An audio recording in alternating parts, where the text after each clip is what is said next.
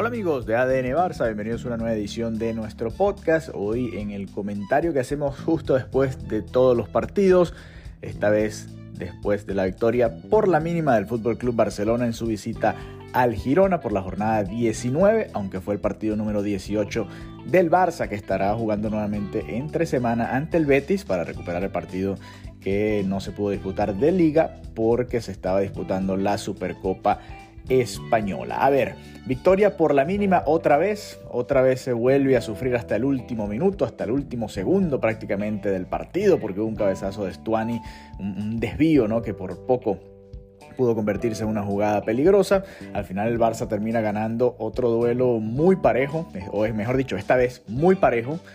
Por la mínima no pudo cerrar el partido, es que la verdad no pareció no darle la vuelta en ningún momento del partido a este duelo contra el Girona. A ver, es otro 1-0, igual que contra el Getafe, igual que contra la Real Sociedad, aunque este diría yo que tiene características muy distintas. ¿Por qué?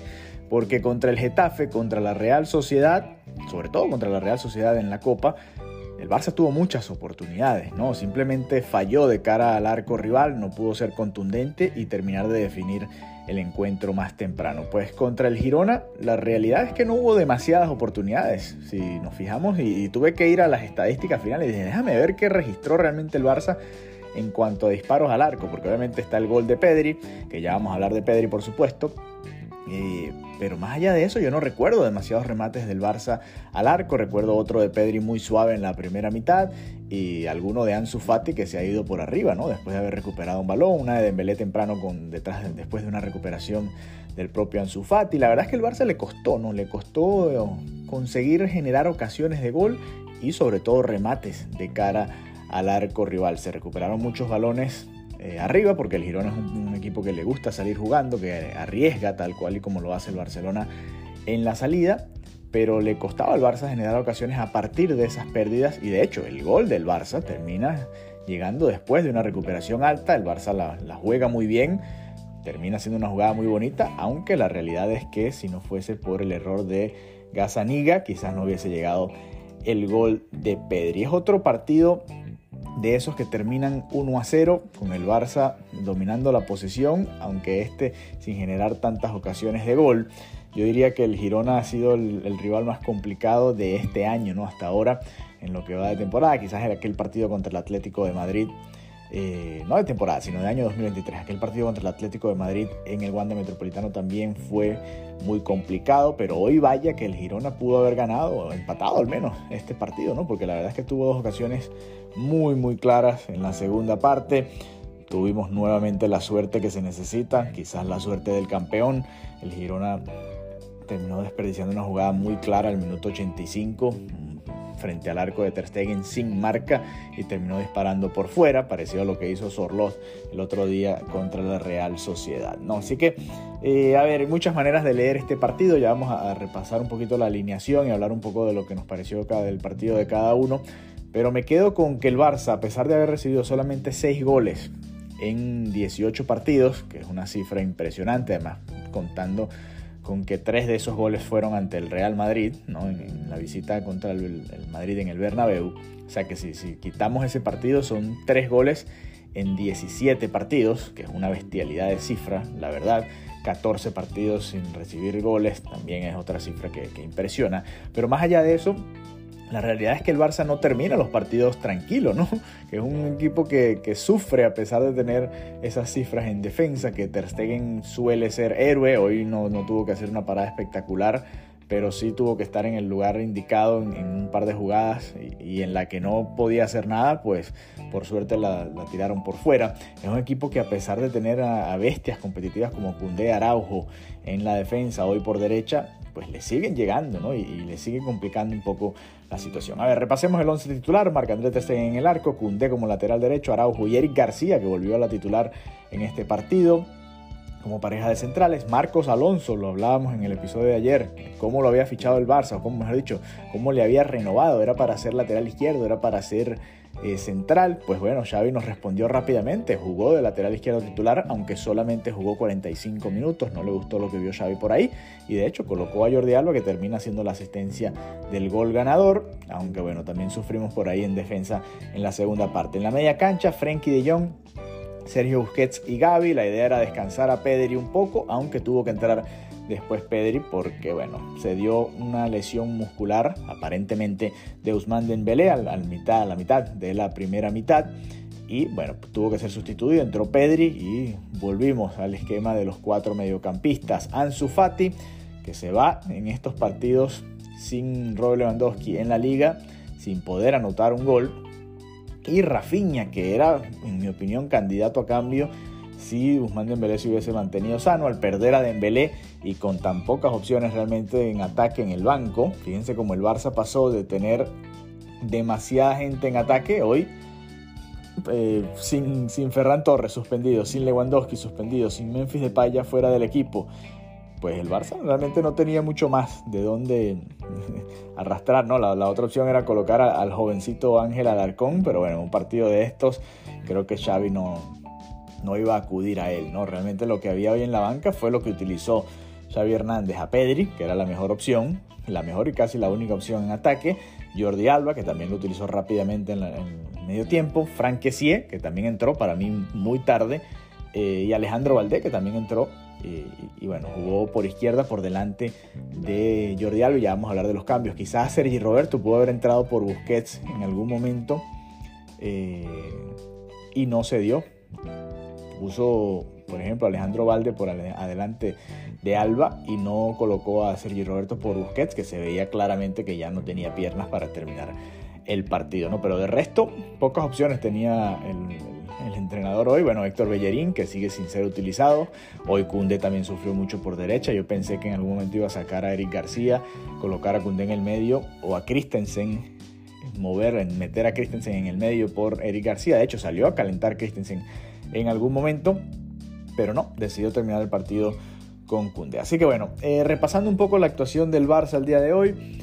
Un partido que en cuanto a intensidad estuvo muy parejo y muy interesante, una batalla táctica, ¿no? de ambos equipos. El Girona, por supuesto, sobre todo en los primeros minutos de cada uno de los tiempos, salía a presionar y parecía que nos incomodaba un poco más. Después se encerraba muy a lo que hicieron los rivales a los que enfrentó el Barça recientemente, muy pegado a su área, ¿no? Como el Getafe, ¿no? que son planteamientos que le complican mucho al Barcelona, sobre todo si no tiene alguien que pueda marcar la diferencia en el 1 contra 1, como Ousmane Dembélé. Ansu Fati jugando de 9, pues poco espacio tiene para hacer esto, y las pocas ocasiones en las que pudo robar balones no estuvo fino de cara al arco rival. Le cuesta asociarse con Pedri, con Gavi ahí en esa posición, y bueno, esa es una de las tareas pendientes, ¿no?, de Ansu Fati, que bueno, hay que ver, con la molestia de Dembélé quizás perfile como titular ante el Betis, pero en sustitución de Dembélé en esa posición de extremo por izquierda, dependiendo, o bueno, a ver, es probable que Xavi vuelva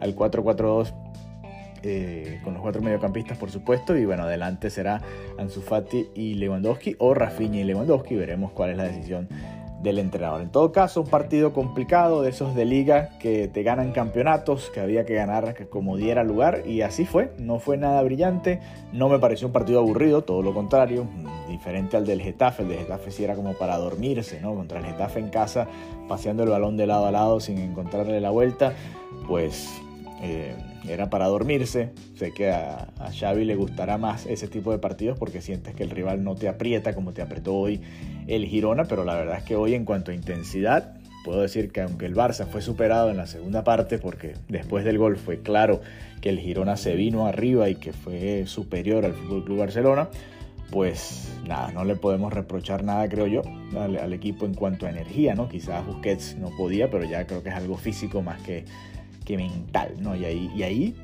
Xavi se terminó guardando, por ejemplo, un cambio, se utilizó nada más 4, y ahí creo que se le puede señalar un poco, ¿no? ¿Por qué no colocar a Sergi Roberto? ¿Por qué no meter a Franck Kessié antes, ¿no?, en esa posición? Lo terminó el Barça jugando prácticamente sin delantero, ¿no? Veía yo a Pedri y a a Pedri y a Kessié, prácticamente como los dos jugadores que estaban presionando más arriba. El Barça terminó sin delanteros este partido. Dembélé, Ansu Fati y Rafiña salieron. Y bueno, el Barça terminó ganando el partido 1-0, casi que medio a cero, para conseguir, bueno, un puntaje impresionante, ¿no? Después de estas, 18 partidos en ya 19 jornadas, hay que recordar, se juega el partido número 19 en el medio de la semana. 47 puntos en 18 partidos. Si se gana el miércoles contra el Betis, 50 puntos en 19 partidos, que marca la mitad, ¿no? El Ecuador, la mitad exactamente de la liga. Eso te daría una proyección de 100 puntos, que es una barbaridad, una locura. Nada más se consiguió aquella vez con Tito Vilanova y fue una temporada récord. Así que en números, el Barça de Xavi impresionante.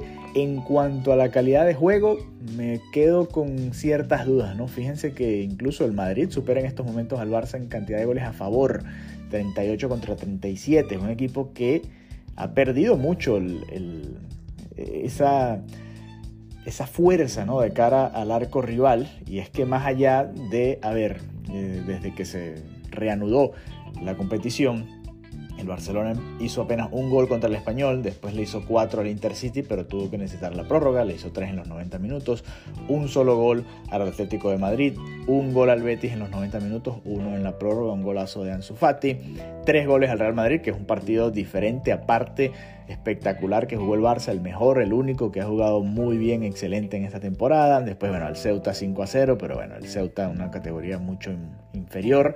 Y después vienen los 1-0, Barcelona 1-0 Getafe, 1-0 la Real Sociedad y 1-0 al Girona. Así que ahí está, ¿no?, la dificultad que ha tenido el Barça de cara al arco rival. Y bueno, Pedri, aquí el momento Pedri, como le llama Mariana en nuestros episodios de todos los lunes, el momento Pedri, porque Pedri ha sido el que ha marcado el gol contra el Girona y el gol contra el Getafe. Las dos últimas jornadas del Barça, del Barça en la Liga, mejor dicho, han sido victorias 1-0 con gol de Pedri. En la Copa lo había hecho Dembélé, pero en la Liga ha sido Pedri la responsable de marcar esos dos goles que nos han dado 6 puntos. Y además llegó a 100 partidos Pedri.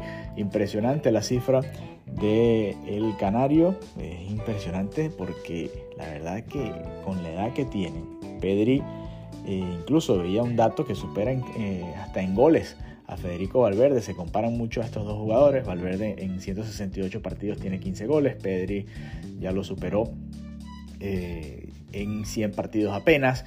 Obviamente son jugadores con características muy diferentes, muy distintas, pero bueno, para esos que les gusta la comparación, ¿no?, de estas cifras, pues ahí la tienen. Pedri, que marca y celebra entonces su gol de su partido número 100 con gol, y vaya de qué manera. Y bueno, datos, ¿no?, que dejan estos partidos. Otros datos que nos regala, por ejemplo, Mr. Chip después de esta victoria del Barça, y hablando precisamente de Pedri, ¿no? Jugadores que marcaron en su partido oficial número 100 con el Barcelona en el siglo XXI: Kluivert, Overmars, Saviola, Ronaldinho, Pedro Rodríguez, Alexis Sánchez, Neymar y ahora Pedri. Fíjense el grupito en el que se acaba de meter Pedri, ¿no? Kluivert, Overmars, Saviola, Ronaldinho, Pedrito, Alexis y Neymar. Grandes nombres en la historia del Fútbol Club Barcelona. Así que bueno, a ver otras cifras que nos regala por acá Mr. Chip. El Barcelona ha ganado 3 partidos oficiales consecutivos por 1-0, Getafe, Real Sociedad y Girona, por primera vez en los últimos 43 años. Había sucedido en el 1980 al vencer al Atlético, Las Palmas y al Bilbao en abril de ese año. Así que otro de los datos de este 1-0. Con Ter Stegen, portería cero en 14 de los 18 partidos de la Liga, algo que solamente había logrado el Deportivo La Coruña en la temporada 1993-94 con Paco Liaño en el arco. Entonces hizo 15 de 18. Impresionante también esa cifra del Barça en cuanto a números. También ha tenido que ver la poca resolución de los rivales, o también las grandes atajadas de Ter Stegen, ¿no?, en esa cifra. Y ya para cerrar con esta serie de datos que nos regala Mr. Chip en su cuenta de Twitter, @2010 Mr. Chip, dice: más puntos como entrenador del Barcelona en las primeras 18 jornadas en toda la historia de la Liga: Tito Vilanova, 52 en la 2012-2013, Pep Guardiola, 49 en la 2010-2011, Tata Martino, 49 en la 2013-2014, Valverde, 48 en la 2017-2018, Guardiola, 47 en la 2008-2009 y Xavi, 47 en la 2002-2023. Xavi también entrando en un grupo selecto de entrenadores. Casi todos terminaron ganando la liga. Martino, recuerden, terminó perdiendo la liga por diferencia de goles en el Camp Nou ante el Atlético de Madrid. Así que bueno, esa es las cifras, ¿no? Que dejan, esas son las cifras que deja este partido. Otra victoria del Barça, sigue líder en la liga. Y bueno, nosotros estaremos conversando con Mariana Guzmán este próximo lunes sobre este encuentro y sobre el próximo partido, ¿no? El FC Barcelona entre semana ante el Betis, y ya con más reportes en cuanto a la salud de Ousmane Dembélé. Preocupa lo de Ousmane Dembélé, no tenemos más detalles, así que esperaremos a la rueda de prensa de Xavi y a las informaciones que puedan salir el resto de este fin de semana para conversarlo con todos ustedes el próximo lunes. Un placer haber estado nuevamente con ustedes en ADN Barça y nos reencontramos pronto nuevamente por esta vía. Hasta la próxima.